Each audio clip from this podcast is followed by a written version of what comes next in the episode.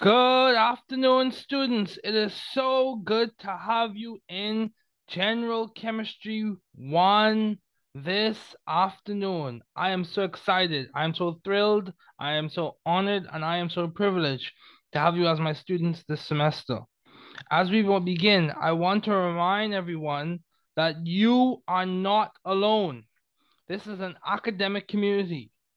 Remember to get help when needed. Reach out to university services if needed. Never give up.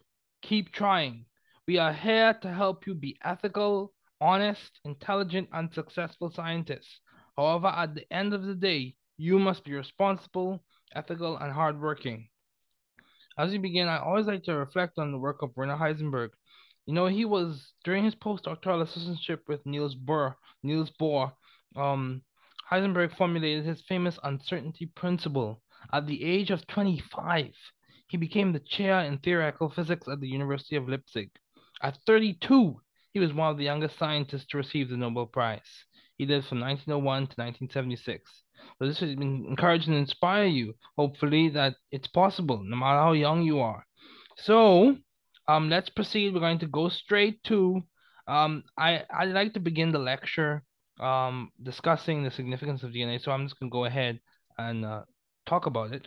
So for DNA, we know um, that in this class, I tend to ask you um, what functional groups you see, which atoms do you see, and why is DNA important? Then we'll give you some time and we'll give you the opportunity to go through um, the structure and just think about those answers. Which atoms do you see? Um, what functional groups do you see? And why is this molecule, this polymer, why is it important?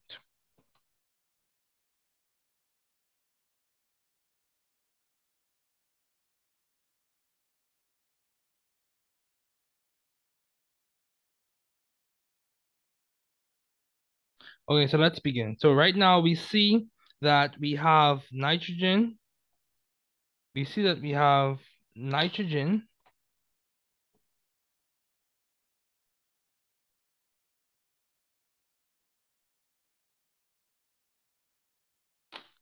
We have nitrogen.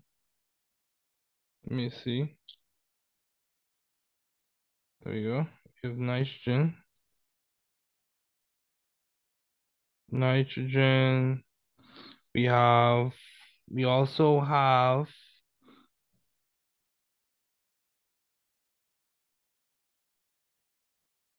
Wait a second, having a few technical difficulties.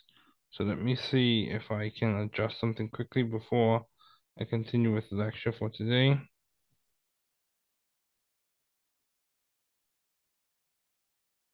Adjust something quickly. Something quickly. Okay, let's proceed. So we have nitrogen. We have phosphorus. Nitrogen, we have phosphorus. We also have um, hydrogen. We also have carbon. And we also have oxygen. Um, yeah, that covers most, that covers basically all them we have here. Nitrogen, hydrogen, oxygen, phosphorus, and carbon. Um, so those are the atoms that we see. The functional groups that we see, we have the amine, is the amine there.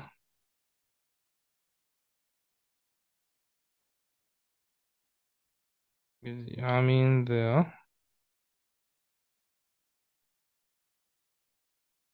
Right there. There we go. We have the amine there. See? There we go. And then we also have the phosphate there. And then we have other functional groups, but I'm not going into all that. We have hydroxyls there. Um, and that's as far as I want to go with you today. Um, so why is DNA important? DNA is important several for several reasons. One, it plays a role in the replication of cells. It plays a role in maintenance and integrity of cellular function. Um, DNA is important because mutations in DNA can cause um, diseases, can lead to downstream effects such as diseases. DNA is very, very important. It's like the information, the set of instructions, the blueprint for a specific cell. Not every gene is expressed in every cell, and we, that's a discussion for a different day.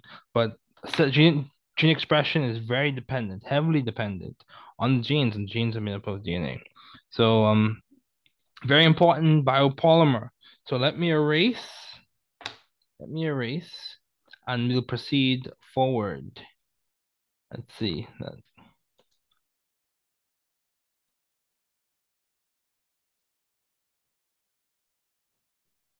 So yeah, DNA is very important. It has contributed to a lot of discovery. You could go into all of the discussions as to whether it's as to it being semi-conservative in terms of its replication, all those things. But that's not for this class today. So let's talk about the goals and objectives of this class. I'd like to remind everyone of this because it's important for us to keep focus. The goal of the class is to teach the chemistry content in a way that is relevant to the Bahamian student and digestible for their understanding. The sequence is as follows. Understand the fundamental concept A, practice problems relevant to, to understanding concept A, learn more nuanced details about each concept, and practice more complex problems that integrate the details and the fundamental understanding. So today, we're actually going to go straight into our discussion for um, this lecture. Is just previous ideas that we discussed earlier.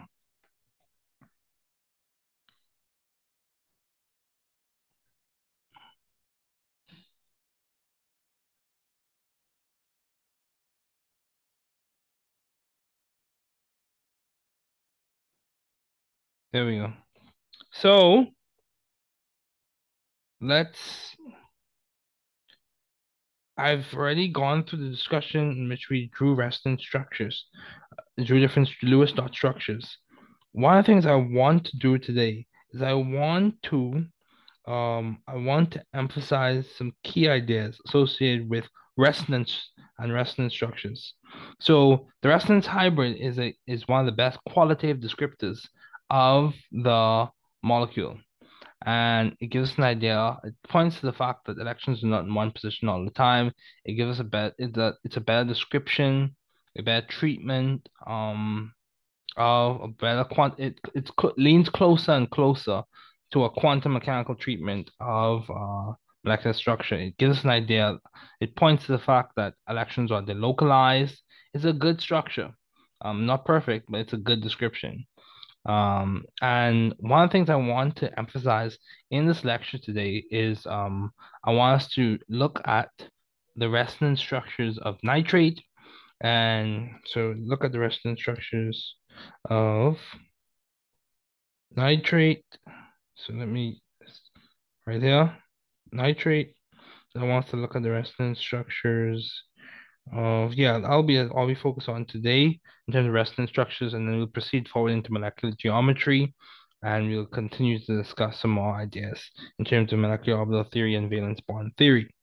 So let me erase, and now let's proceed. There we go. So let's talk about nitrate. So nitrate, N O three minus so we know if when we look at nitrate, nitrate, nitrogen is in group five. So that's five valence electron. Oxygen is in group six. So that's six valence electrons. So when we add those up, 18, 18 plus 5 is 23. And then we consider the 1 that comes from the minus charge, so plus 1. And that gives us 24. That's that. So let's just, um, so we have that in mind. So we're 20, we're counting for 24 electrons. So let's come on this side right there.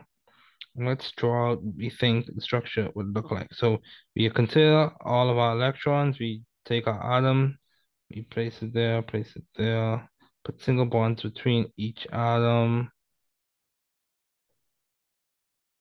So N O N O mm, let's see, let me just draw just a little bit better. Actually, I can do a little bit better than that. So let me erase. Let's erase that. There we go. And let's erase that. And let's do this. And like this. There we go. Okay, so that's that. We draw single bond. So 24 minus 2, 4, 6. 24 minus 6 is 18. So we put uh 1, 2, 3, 4, 5. 2, 3, 4, 5. 2. And then, okay. So six dots or anything, and that accounts for all the things. However, accounts for all of the electrons. However, the issue that we have here is that this has a minus charge, rest formal charge of minus one. This has a formal charge of minus one. This has a formal charge of minus one, and this has a formal charge of plus two. Though this is a resonance structure, it's not the best resonance structure we can draw because one of the aims for drawing resonance structures is you want to make sure you follow the octet rule. That's a big chief chief idea. And you also want to make sure that you minimize charge, minimize formal charge. So that's mm. one, but let's look at another one. So that's one we can draw. But let's look at another one. So let's look at another one. Okay, so this is a better one right here.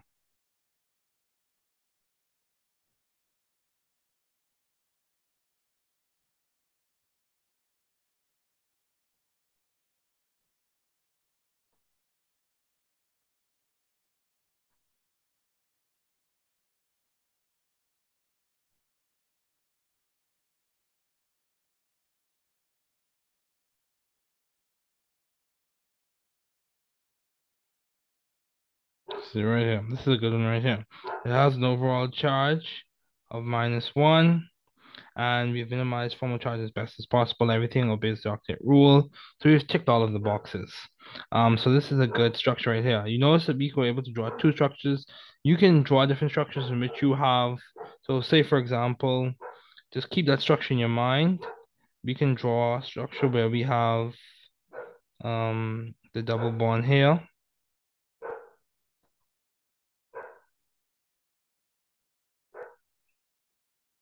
So that. Um, and then we have a single bond here.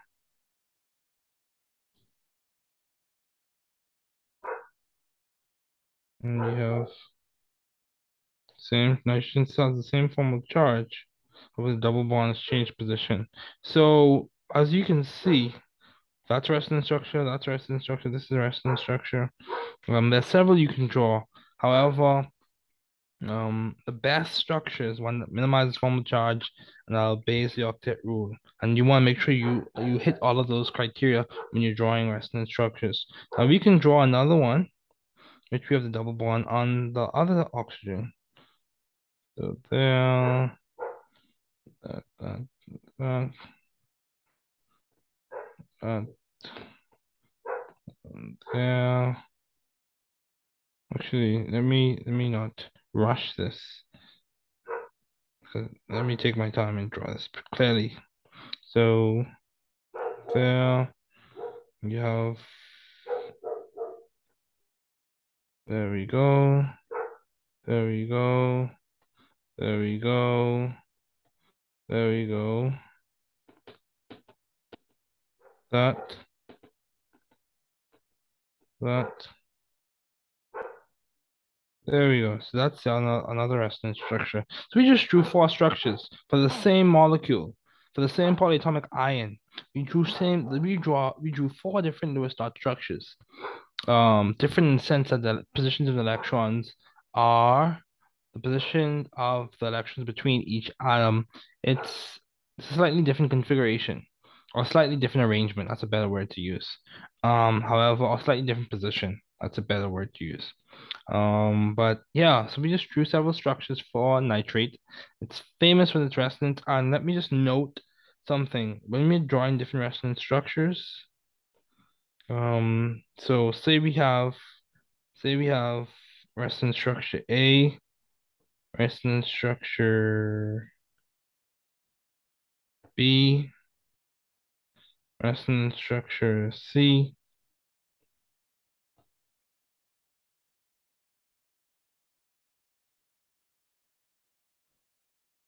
There we go. So that's how you know the, the you're drawing resonance structures. As opposed to, so the arrows, these are the arrows resonance. And these are the arrows for equilibrium. I'm just knowing this because it's important to know the difference. So this is resonance. These are resonance arrows. When we drawing resonance structures, these are the arrows we use when we're talking about equilibrium. So it's important to just note that difference. But um, I just want to show that to you all, but let's move on. Let's move on. Let me just erase, guys. And then we're going to proceed. Then we're going to proceed forward. Sorry about the background noise.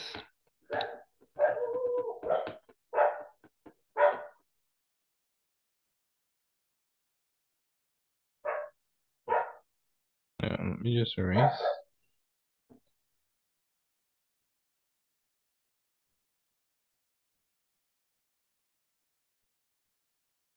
So it's important to key ideas for I want you to take away from this exercise. You can draw different resonance, draw different Lewis dot structures for molecules that tend to have double bonds and single bonds um, in the same structure. Um, and it's important for you to know that the best structure or the best resonance structures you can draw minimizes formal charge and it also follows the octet rule. That's the big thing. The big idea is make sure the obeys the octet rule, especially for second group elements, second period elements, excuse me.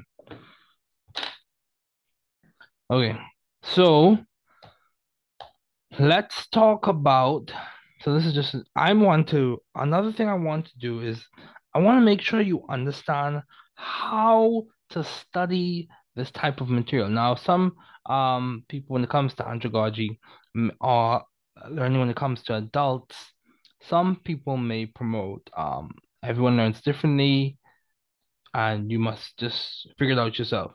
I'm going to show you how I um study this material, how I go through material, and how am I able to understand it as your professor this semester. So I'm going to show you how I study this material. So we're going to discuss, say for example, so this is going to be a very uh engaging discussion this afternoon.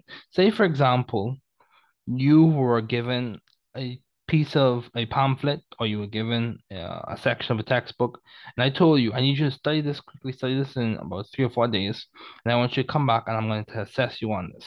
Say you had a very uh, specific reason to study. So we've established our goal we've established our motivation we want to understand rules for resonance forms and that's the topic. And it has objectives so we know what should be our um, what should be achieved, what should we aim for, what should we strive for as we are studying this material. We want to keep these things looming in our mind as to as to am I doing something that complements to me achieving these objectives? So the objectives are after completing the section, you should be able to use the concept of resonance to explain structural features of molecules and ions. And then also it says you should understand the relationship between resonance and the relative stability of molecules and ions. So off the bat, the concept of resonance, resonance points to the fact that electrons are delocalized. And it points to the fact that Lewis dot structures don't give us the best description, qualitative description as to the arrangement of electrons in a molecule or ion. So that's that's kind of like an overarching uh a general idea or general answer to that first objective. And then the second objective says understand the relationship between resonance and relative stability. So what is that saying? We understand that the localization contributes to stability. The localization of the electron cloud around the entire molecule contributes to stability or gives us an idea of stability.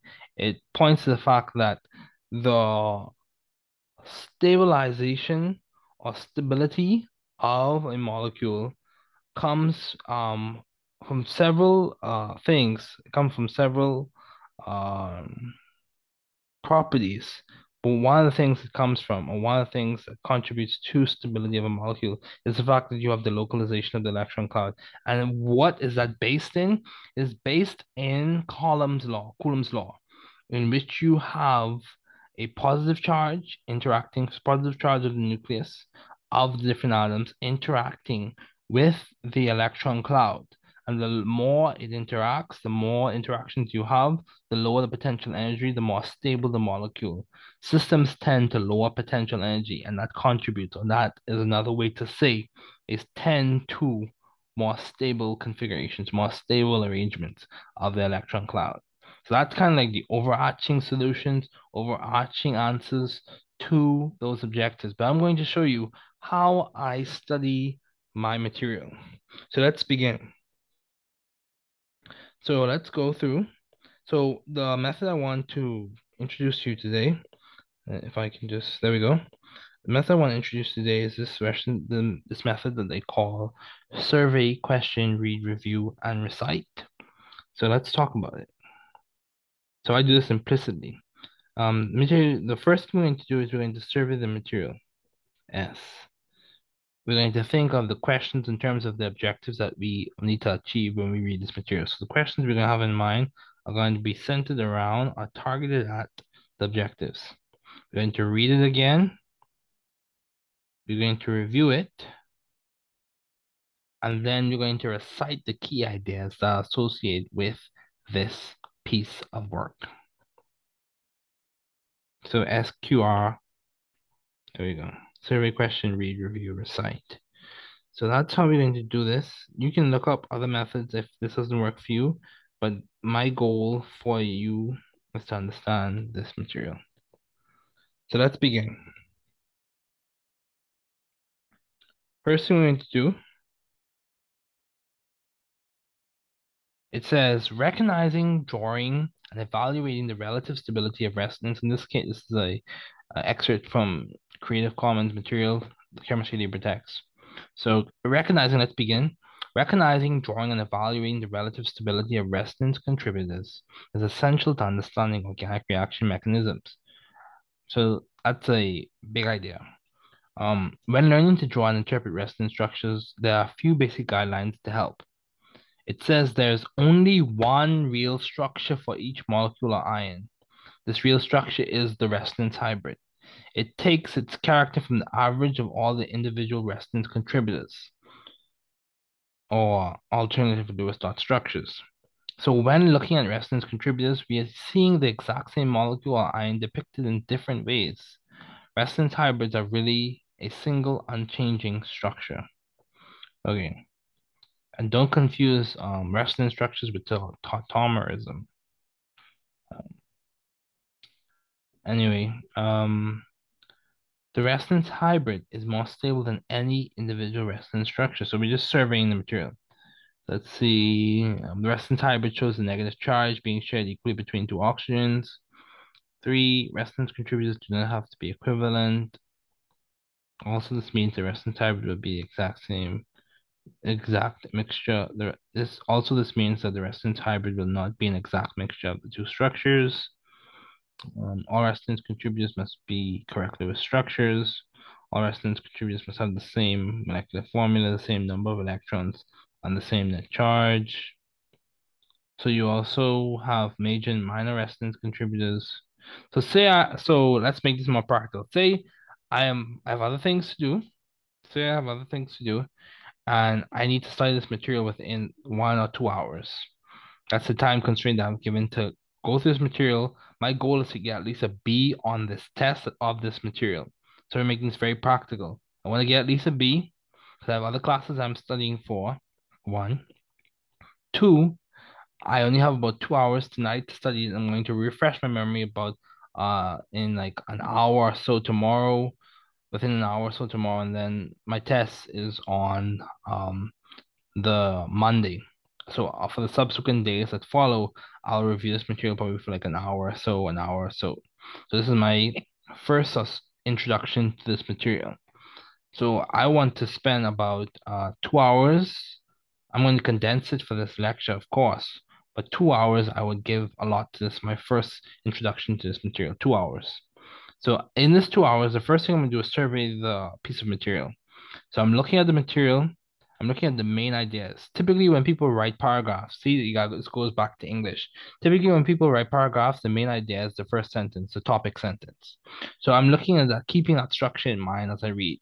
So the main ideas for each paragraph should be in the first sentence or last sentence.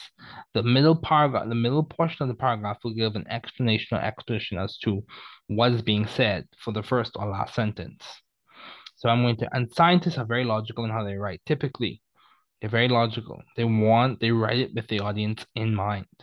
So we're surveying the material, surveying it. So we're looking at major and minor resonance contributors, rules for estimating stability of resonance. So resonance structures in which all atoms have complete valence shells is more stable. We're talking about the octet rule. That's you can annotate and put that on the side. Um, the structures with the least formal charge is most, more stable. That points to the fact that um, minimization or minimizing formal charge, having things uh, with not having structures that don't have uh, that many charges. And then three, the structures with a negative charge and a more electronegative ion will be more stable. So that that that, that coincides with chemi chemical logic. Um, the structures with a positive charge and the least electronegative atom is more stable. Very good. That's another idea. The structures with the least separation of formal charge is more stable. Separate that least separation of formal charge is more stable. Good. And then resonance forms are equivalent. That are equivalent have no difference in stability. So we're surveying this material. So this is a little bit. This is like a little bit uh, beyond general basic chemistry in terms of um, some of these ideas, but we're only studying that which is relevant to us for general chemistry. So we just surveyed the material. So let's read through it. Recognizing, drawing, and evaluating the relative stability of resonance contributors is essential to understanding organic reaction mechanisms. So as we're reading this, we're going to annotate. So let me get the highlighter. I'm going to highlight first um, some people are proponents of highlighting, some people are not. The reason why I'm highlighting is because when we review, we're highlighting the main ideas and we're going to annotate what, based on what we need to associate with that main idea to memorize it. So let's highlight. Okay. So before we get to that, let's make this a little bit. There's only one real structure for each molecular ion. That's something we're going to highlight.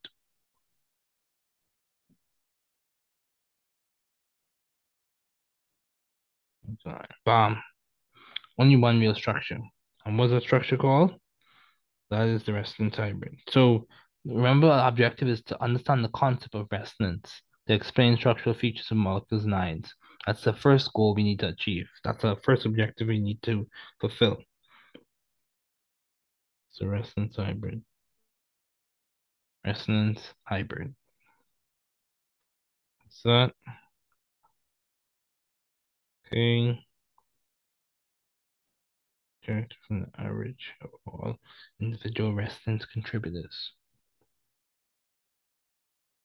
So it's that. Look at that.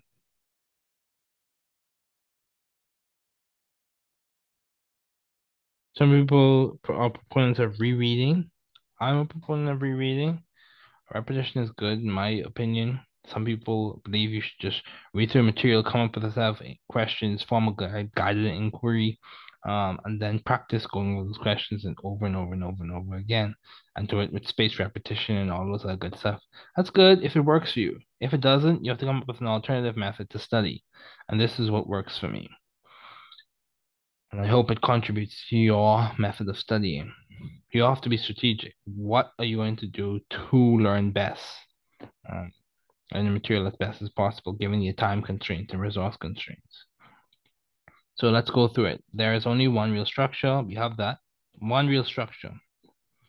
The structure is the resonance hybrid. And it takes its character from all the average of from the average of all individual resonance contributors. So you have contributors to the resonance hybrid, and the resonance hybrid is the only real structure. So if I was annotating that, um, the main thing, if I was annotating that, let me see. Let's see, text, there we go. So let's, let's annotate this. So if I was writing on this, it would be um, real structure. Let me just drag this over a bit. Real structure, resonance hybrid. That would be my first annotation I would put there. I'll put that around the side there, right there. That's like that's like the big, big, big idea. And then I would draw, I would do a next annotation right here, right here. I'm showing you how I study. Okay, so that's the first annotation. And then this hybrid is based on contributors. Those contributors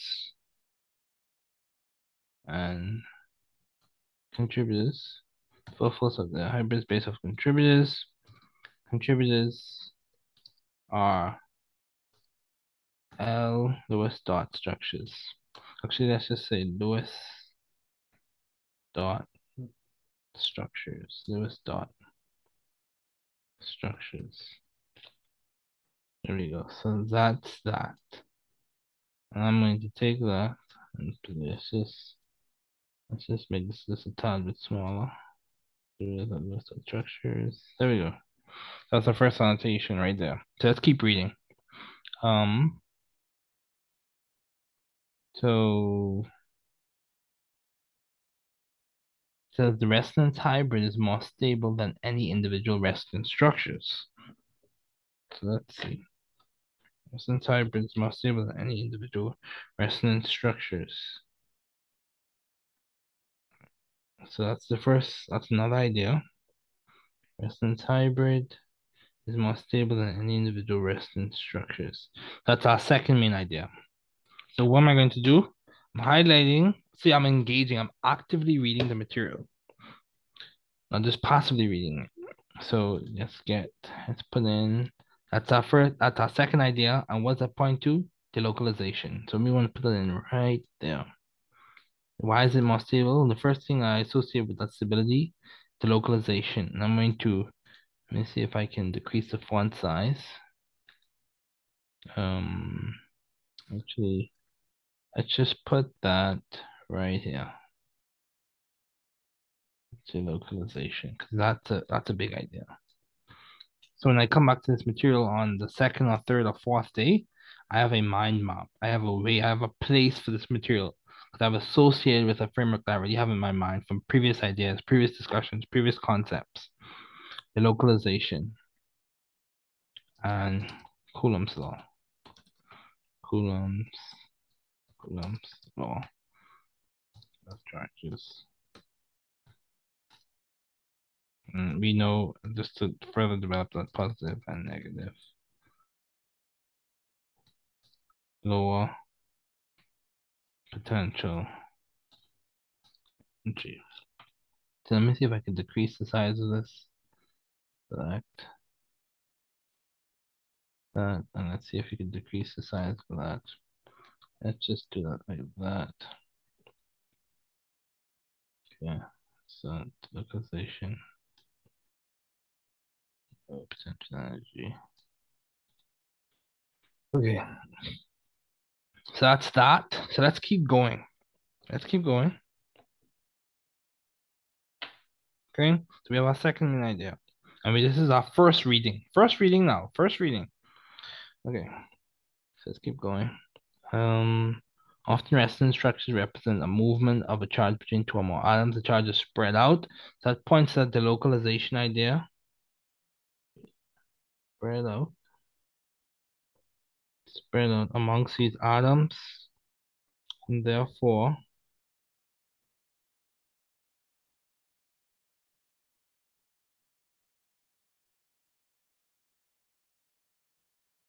amongst the atoms, and therefore more stabilized when looking at the picture above. Resonance contributors rest, represent resonance contributors represent the negative charges as being on one oxygen or the other. See, we're, we're further explaining that main idea of it being delocalized, of it being more stable than any individual resonance structure. We're further developing that main idea from the first sentence. On the time hybrid, the negative charge is spread out. So we're, we're still rehashing that same idea of delocalization. So let's go to the third point. Resonance contributors do not have to be equivalent.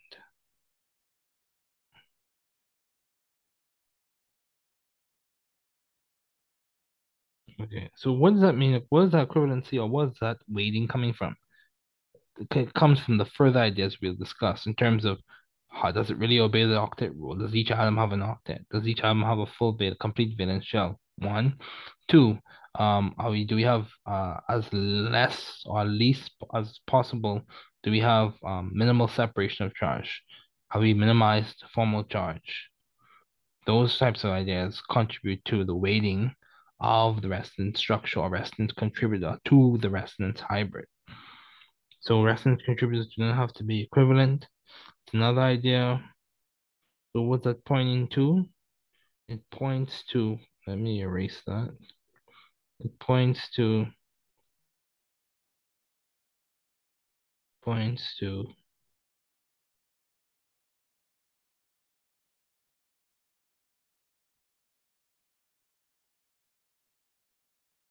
it's pointing to the rules that we'll discuss further on. So just keep that main idea in mind. So you have to you have to come up with a framework. You have to come up with a structure that works for you. If you find that yeah, yeah, your study material is not as engaging, try to make it or try to find engaging material. There's a lot of free material out there if you have access to the internet.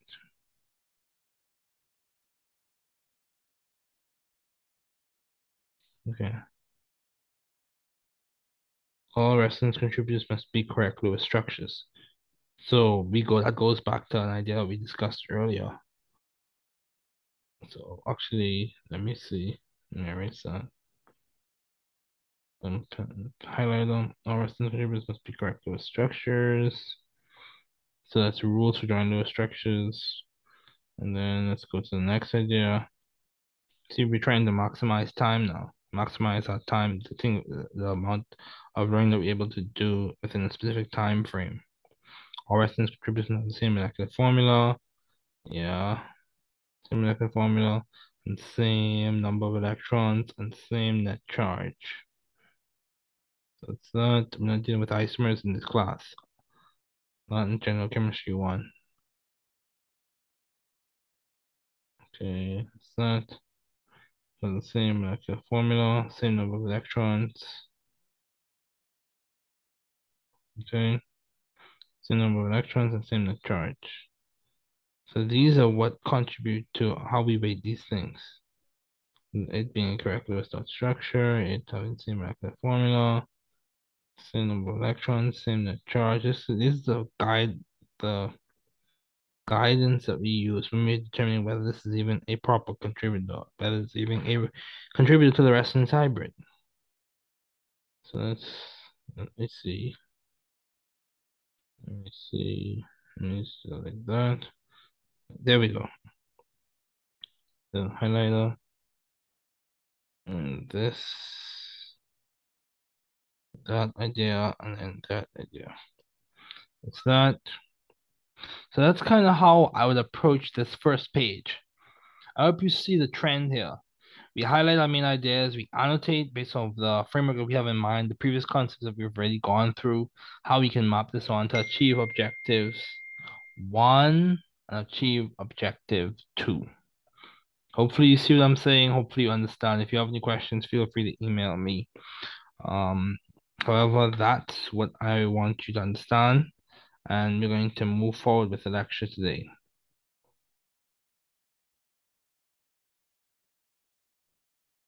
Okay, let me see.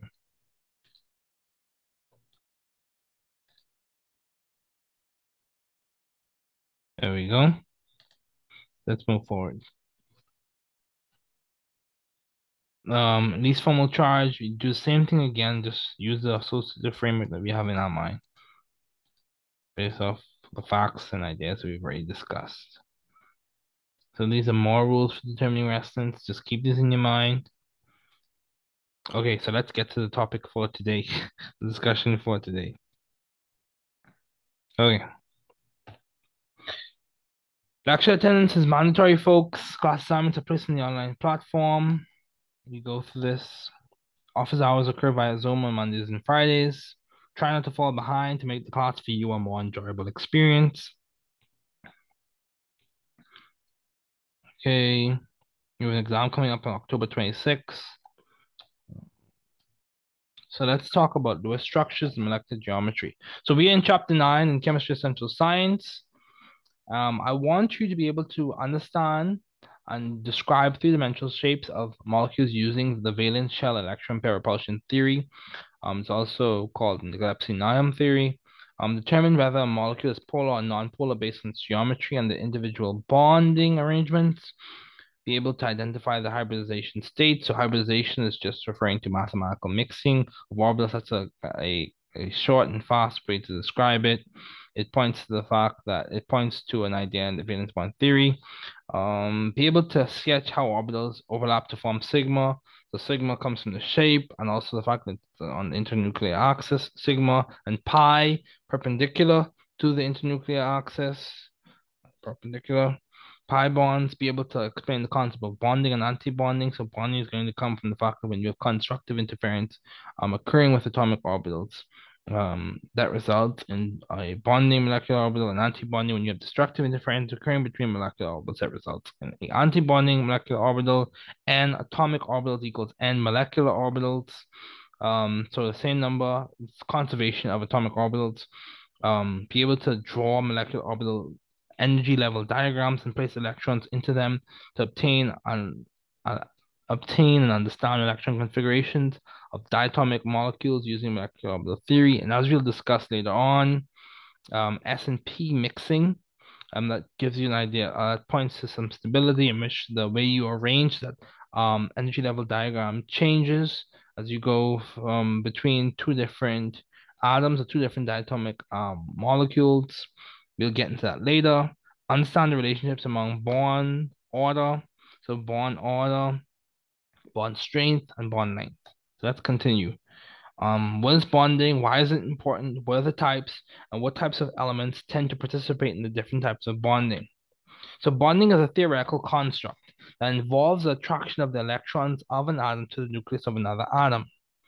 It's important because it provides a foundation for chemical reactivity Bonding occurs as a means for elements to share, attract, or distribute electrons in order to become stable. You have three types of bonding that we're going to discuss in this class. Covalent bonding, ionic bonding, dative bonding. Covalent bonding occurs when atoms share electrons as a means of bonding. This occurs between nonmetals and nonmetals. Ionic bonding occurs between metals and nonmetals. This is bonding between ions, cations, and anions. The bond cycle gives us a, a way or a, a method or a description as to how that structure is formed, how the ionic compound is formed. We discussed that in previous lectures. Dative bonding occurs when one element donates the entire bonding pair of electrons to form a coordinate covalent compound. Typically occurs between metals and ligands. So let's get to the material we want to discuss for today. So you have three model bonding models that we want to just I introduced in this class, you have the Lewis model and helps us understand and make educated predictions about chemical observations. You have valence bond theory. It provides a more quantum mechanical treatment of the electron, but not as delocalized along the entire molecule. And then you have MO theory, which is like the creme de la creme for this class. Um, it provides a full quantum mechanical treatment of the molecule and its electrons as a whole. Lewis model is named after Gilbert N. Lewis, and you have the valence electrons represented as dots your electrons are forming your bonds represent sticks. Um, and you have chemical symbols to depict the molecules. So let's just go through this again. One thing, so note, place, subtract, intro, minimize. So NP-SEM, NP-SEM, SEM. Oh, so note the total amount of valence electrons, place single bonds between each atom. So let me make sure you understand what I'm saying. Let me make sure.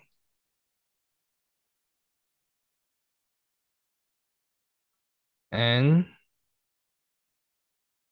N P SEM.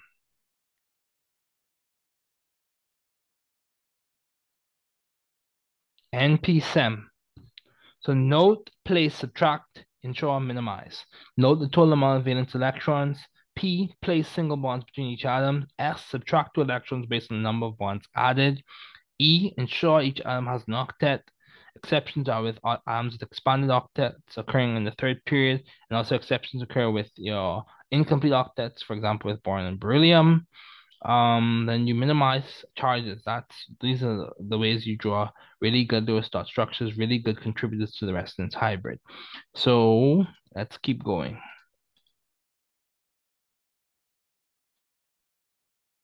Let's keep going. Let's keep going.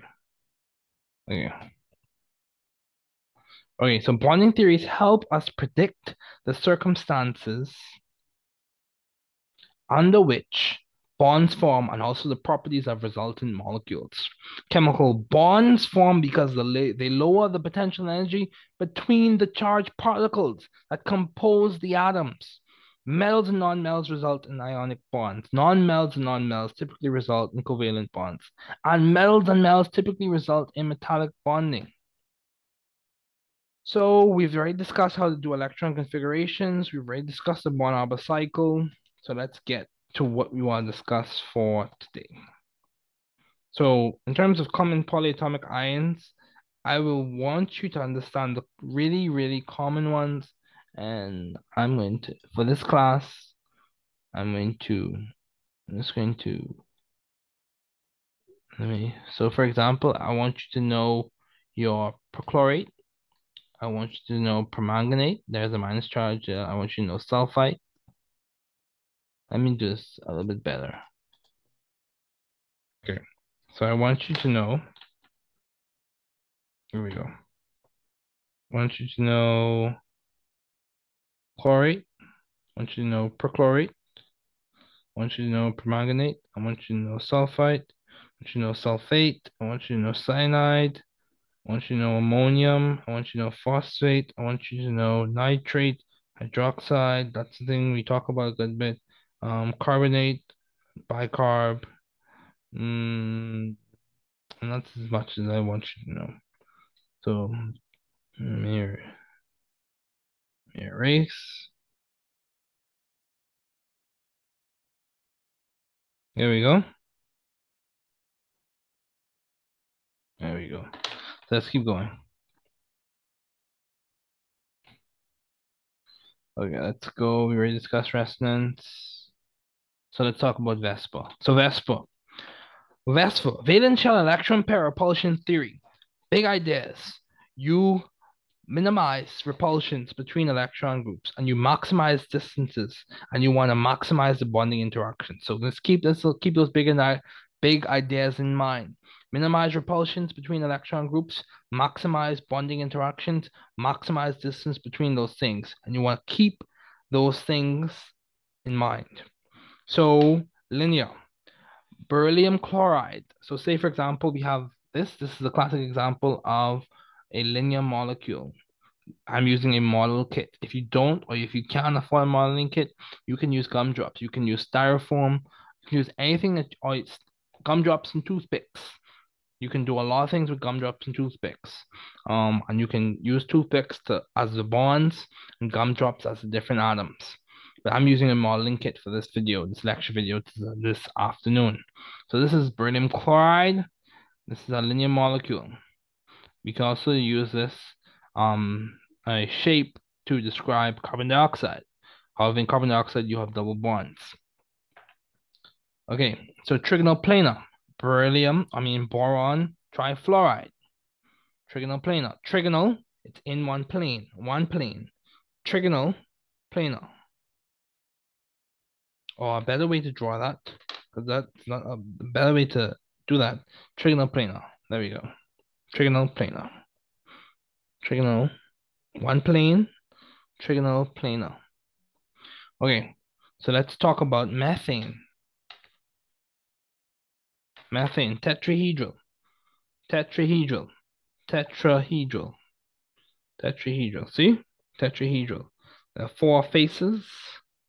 Tetrahedral. Tetrahedral.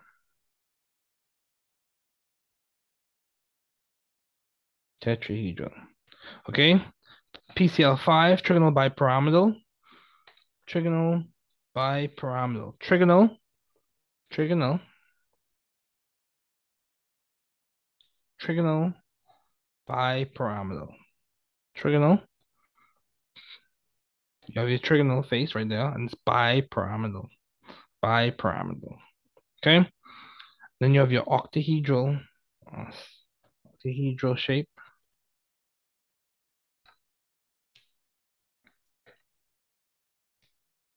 There you go. So octahedral. Let me let me yeah, this is going to work. There we go. Octahedral. Octahedral. Octahedral. I just want you to see the shape of them. Octahedral. See, we have six electron groups. One, two, three, four, five, six. Someone pointed out in class that the vertices. So a way, an analogous way to think about this the vertices and the shape in some way do correspond to the electron groups. So if you keep in mind that if I'm talking about electron groups, and also one thing to always specify when you're talking about molecular shape, do you want the molecular geometry or do you want the electron geometry? Because they can be different at times. Because I can have uh, three electron groups, but one of those groups can be a lone pair. And if that is a lone pair, it may not be, so I may have three electron groups. If one's a lone pair, instead of it being linear, it will be bent. And we'll get to that later on. Um, so octahedral, for example, sulfur hexafluoride. So all molecules have particular shape. The shapes are determined by looking at the arrangement of electron bonding and non-bonding pairs. Correct Lewis dot structures provide the ability to predict common molecular shapes. We are able to determine molecular shape by looking at the angles and distances between the nuclei and the electrons. Remember, single bonds are sigma bonds, double bonds are sigma and pi, triple bonds and sigma are sigma and 2 pi. So that's kind of pointing to MO theory uh, concepts, MO theory ideas, but I just want to expose you to it now. So this is a link you can use to look at simulations from Oxford University. So questions to consider when assigning molecular shape. Let's just go through these questions. So for the for those who do inquiry as they read, do we have the correct Lewis dot structure? How many bonds do we have? What type of bonds are they? And remember, single bond, double bond, triple bond, lone pair, all of those fall under the umbrella. They fall under the umbrella of an electron group. Single bond, double bond, triple bond, lone pair, or non-bonding pair. In this context, there those terms can be interchangeable. Non-bonding pair, lone pair, fall under the umbrella of electron group. So how many electron or pairs are non-bonding pairs? Where are the non-bonding pairs? Let me show you. We keep on talking about these non-bonding pairs.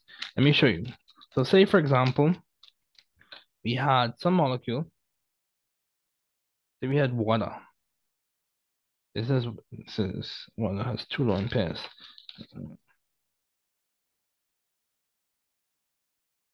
Okay, water has two lone pairs.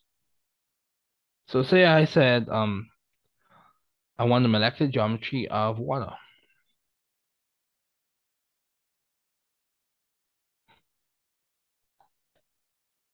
So let me go. Let me show you a classic example of this. So I said I want the um I want the molecular geometry of water. So look right there. Let me let me narrow this into you. So this is an example of me building it It's going to be V-shaped or bent. However, so this is this is the molecular geometry, the geometric shape. However, the number of uh, electron groups that we have is four. We have four electron groups in this thing. So it's important for you to specify, do you want the electron geometry? Do you want the molecular geometry? Typically, people want the molecular geometry, they want the molecular shape. So this is what we're referring to here. It's it's bent, but it has four electron groups. So just keep that in mind. Let that question loom in your mind. So more questions to consider. Where are the non-bonding pairs? Because if they're not if they're not on the central atom or the atom that really determines the shape of the molecule, um, it's not going to be heavily considered, um, at least for the particular question you're looking at. Um, are there deviations from this ideal description? So valence shell electron pair repulsion theory allows us to understand molecular geometry. In VSEPR, that's a, that's a short way to say it, VSEPR, we arrange electron pairs to minimize electron pair repulsions and maximize distance and bonding interactions. So this is what I'm showing you here. So say we have four electron groups, but two are lone pairs, two are atoms, three, two are single bonds, excuse me, two are lone pairs, two are single bonds. This is an example of water. Or um, sulfur dichloride against that. So let's look at another one. Another one, say for example, we had, um, so this is an example of an octahedral one in which we have uh, six electron groups and six are single bonds. However, say we had two of those electron groups as lone pairs. One, two. So we have something that's square planar. Let me just show you. This is the power of being able to build it yourself. You know, learn by doing. This is for those who are proponents of that. Learn by doing. So see, square planar, square planar. It's in one plane. See, it's in one plane. One plane, square planar, square planar. However, it has six electron groups. The power of building it yourself. When you build it yourself, it makes a bit more sense. You're able to flesh out the concepts more. So that's what we're pointing to in this lecture today. Um, so we can have six electron groups and it can be T-shaped. So, that's, so that means you have three lone pairs. Three non-bonding pairs. I'm going to use the same color for these so we know what we're referring to in this. Because you have different colors for your lone pairs. Not in actuality, but I'm talking about for the modeling kit. So say we have three, three non-bonding pairs and it's T-shaped. But we have six electron groups. So another way for us to phrase this, find the number of electrons the central atom, the central atom normally has in its valence shell. Add one electron for every atom that central atom is bonding to. This is just one way to go through it. You can um, remember the main idea I want you to take away from this is arrange electron pairs in the correct shape. Okay, so in terms of repulsions, lone pair, lone pair, repulsion for this discussion is greater than bonded pair to lone pair, which is greater than bonded pair to bonded pair. The main idea I want you to take away from this discussion is use the proper rules, use the correct rules to draw your Lewis dot structures. And when you do that properly, when you write good Lewis dot structures, it can help you make or write and understand good resonance contributors. And from those good resonance contributors, you can determine the resonance hybrid. That's one thing you can do with a good Lewis, a good set of Lewis dot structures. Two, when you draw the correct Lewis dot structures, you can apply that Lewis dot structure, use that Lewis dot structure to understand the molecular shape or predict to a certain extent molecular shape. It may not correspond exactly with what we see. And that's the reason why we have to use valence bond theory. For example, with hydrogen sulfide, you have deviations from it. Instead of it being a completely linear, you have deviations. So hydrogen sulfide, or instead of it being tetrahedral, whatever the case may be, you have deviations. Um, whatever geometry you're referring to in this case, molecular shape or electron geometry or molecular geometry, you have deviations. But when you draw correct Lewis dot structures, you are able to understand molecular shape. You are able to um, determine good resonance contributors and look to see or approximate to what the resonance hybrid would be. It's very a very useful tool. And also in organic chemistry, we know that when we draw good Lewis dot structures, we can kind of kind of give a description as to what's occurring, the mechanism, as to how the reaction is occurring. So Lewis dot structures are very useful. Okay. So VSEPR is based on the simple idea that electron groups, which we define as lone pairs, single bonds, multiple bonds, and even single electrons, repel one another through Coulombic forces. So you want to make sure you're looking at the central atom. So valence bond theory.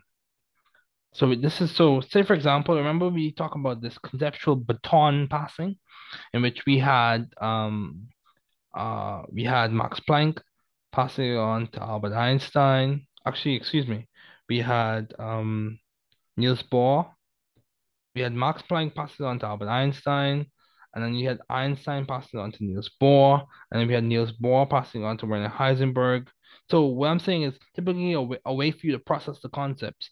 So same way we did that for this thing, we could go from Lewis dot Lewis Lewis dot structures say if Lewis dot structure was the concept, the main idea, the person with the baton, passing it on to valence bond theory, and then valence bond theory passing it on to molecular orbital theory. This is a way to process the concepts so that you can build on it if this works for you. Okay, valence bond theory is a more advanced theory which is an application of a general quantum mechanical approximation method called perturbation theory. We're not going deep into that. It's not quantum mechanics class. Just want to expose you to it. So in many cases, these orbitals are just SPD and F. In other situations, the orbitals are hybridized. VBT, valence bond theory, we calculate the effect of these interactions on energies in the atomic orbitals. So when we apply valence bond theory to a number of atoms and their corresponding molecules, we arrive at the following general observations. The interaction energy is usually stabilizing or negative when the interacting atomic orbitals contain a total of two electrons that can spin pair with opposing spins. So a chemical bond is a result of the overlap of two half-filled orbitals with spin pairing of the two valence electrons. And then also the geometry of the overlapping orbitals determine the shape of the molecule. So VSEPR predicts that dihydrogen sulfide, this is what I was pointing to earlier, has a bond angle of 109.5. But VBT excuse that it should be 92 degrees, not 92 degrees Celsius. Predictions coincide better with experimental results of a bond angle of 92. Okay, so that that comes from the fact that VSEPR gives an idea, VBT gives us a better gives us a better idea. A further, or more complete explanation. That's a better way to put it. So VBT accounts for the bonding of methane and other polyatomic molecules by incorporating an additional concept called orbital hybridization.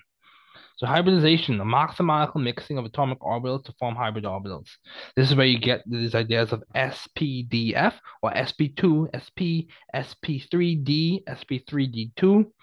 Um, that's referring to the mixing.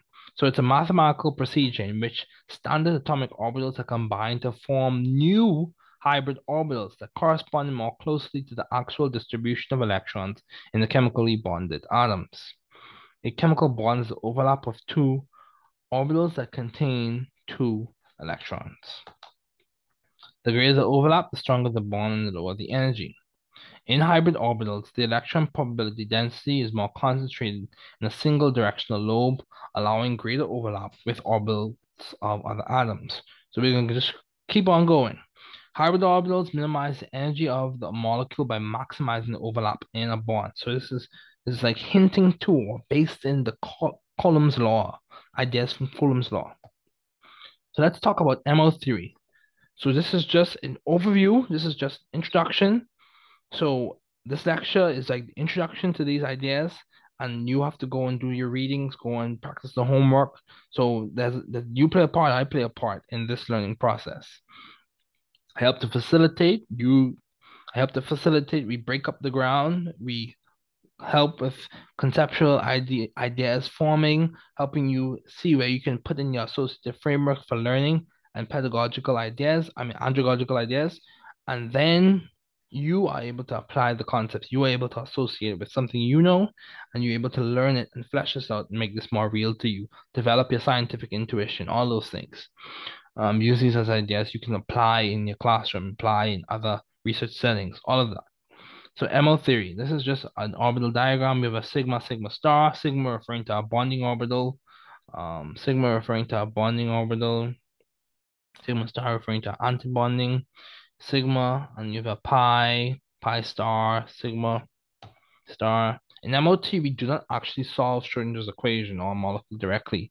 Instead, we use a trial function, an educated guess. The trial function we use in this case would be LCAOs, linear combination of atomic orbitals. However, no matter how good our guess, um, nature is the best at minimizing the energy of the orbital. The simplest trial function that we're going to use in this class is LCAOs, linear combinations of atomic orbitals, which is basically a weighted linear sum of the valence atomic orbitals of the atoms in the molecules. So this big idea that I pointed to earlier, n atomic orbitals equals n molecular orbitals. Sigma orbital, the name is derived from the shape and position on the internuclear, internuclear axis, and pi orbitals, the shape and position um, shape name is derived from the shape and the position perpendicular to the internuclear axis. So antibonding orbital, you have destructive interference results in MO higher than the energy um, for the atomic orbital. This MO is an antibonding orbital. Bonding orbitals are derived from the constructive interference that occurs with um, that results in a MO lower in energy than the atomic orbital. This is your bonding and then the bonding MO. So bond order is 0 0.5 in brackets. You look at the electrons in your bonding molecular orbitals minus the electrons in antibonding molecular orbitals, and you multiply that whole difference by 0 0.5. So this is what I was pointing to earlier. I want you to take note of this. Take note of this. You see as you go from di um, nitrogen, diatomic nitrogen to diatomic oxygen, you have a switching. You have a switching of the order. So you go from pi 2p to sigma 2p, and then for oxygen, diatomic oxygen, you go from sigma 2p to pi 2p. So where's that come from? We're not going into a deep quantum mechanical explanation for that. This is a general chemistry class. What we're going to do is get the main idea, get the short, the short summary, condensed um answer for that um question. Why does the order change? The bottom line is that S&P mixing is significant in diatomic boron, carbon, and nitrogen, but not in diatomic oxygen, fluorine, and neon. That's the surface level. That's just what we're going to talk about for that. So MO theory, let's continue. MO theory helps us understand diamagnetism, in which you have uh, you which you have paired electrons or paramagnetism which have unpaired electrons. And you can see an example of this with supercooled oxygen um, being held up between two magnets. So our references, those are references, and that's where we're going to end off our discussion today. Once again, it was so good to have you in lecture today. So good to see you. So good to know that you're in my class. Excited to have you in my class. I want everyone to know that you're not alone. Keep up the work that you're doing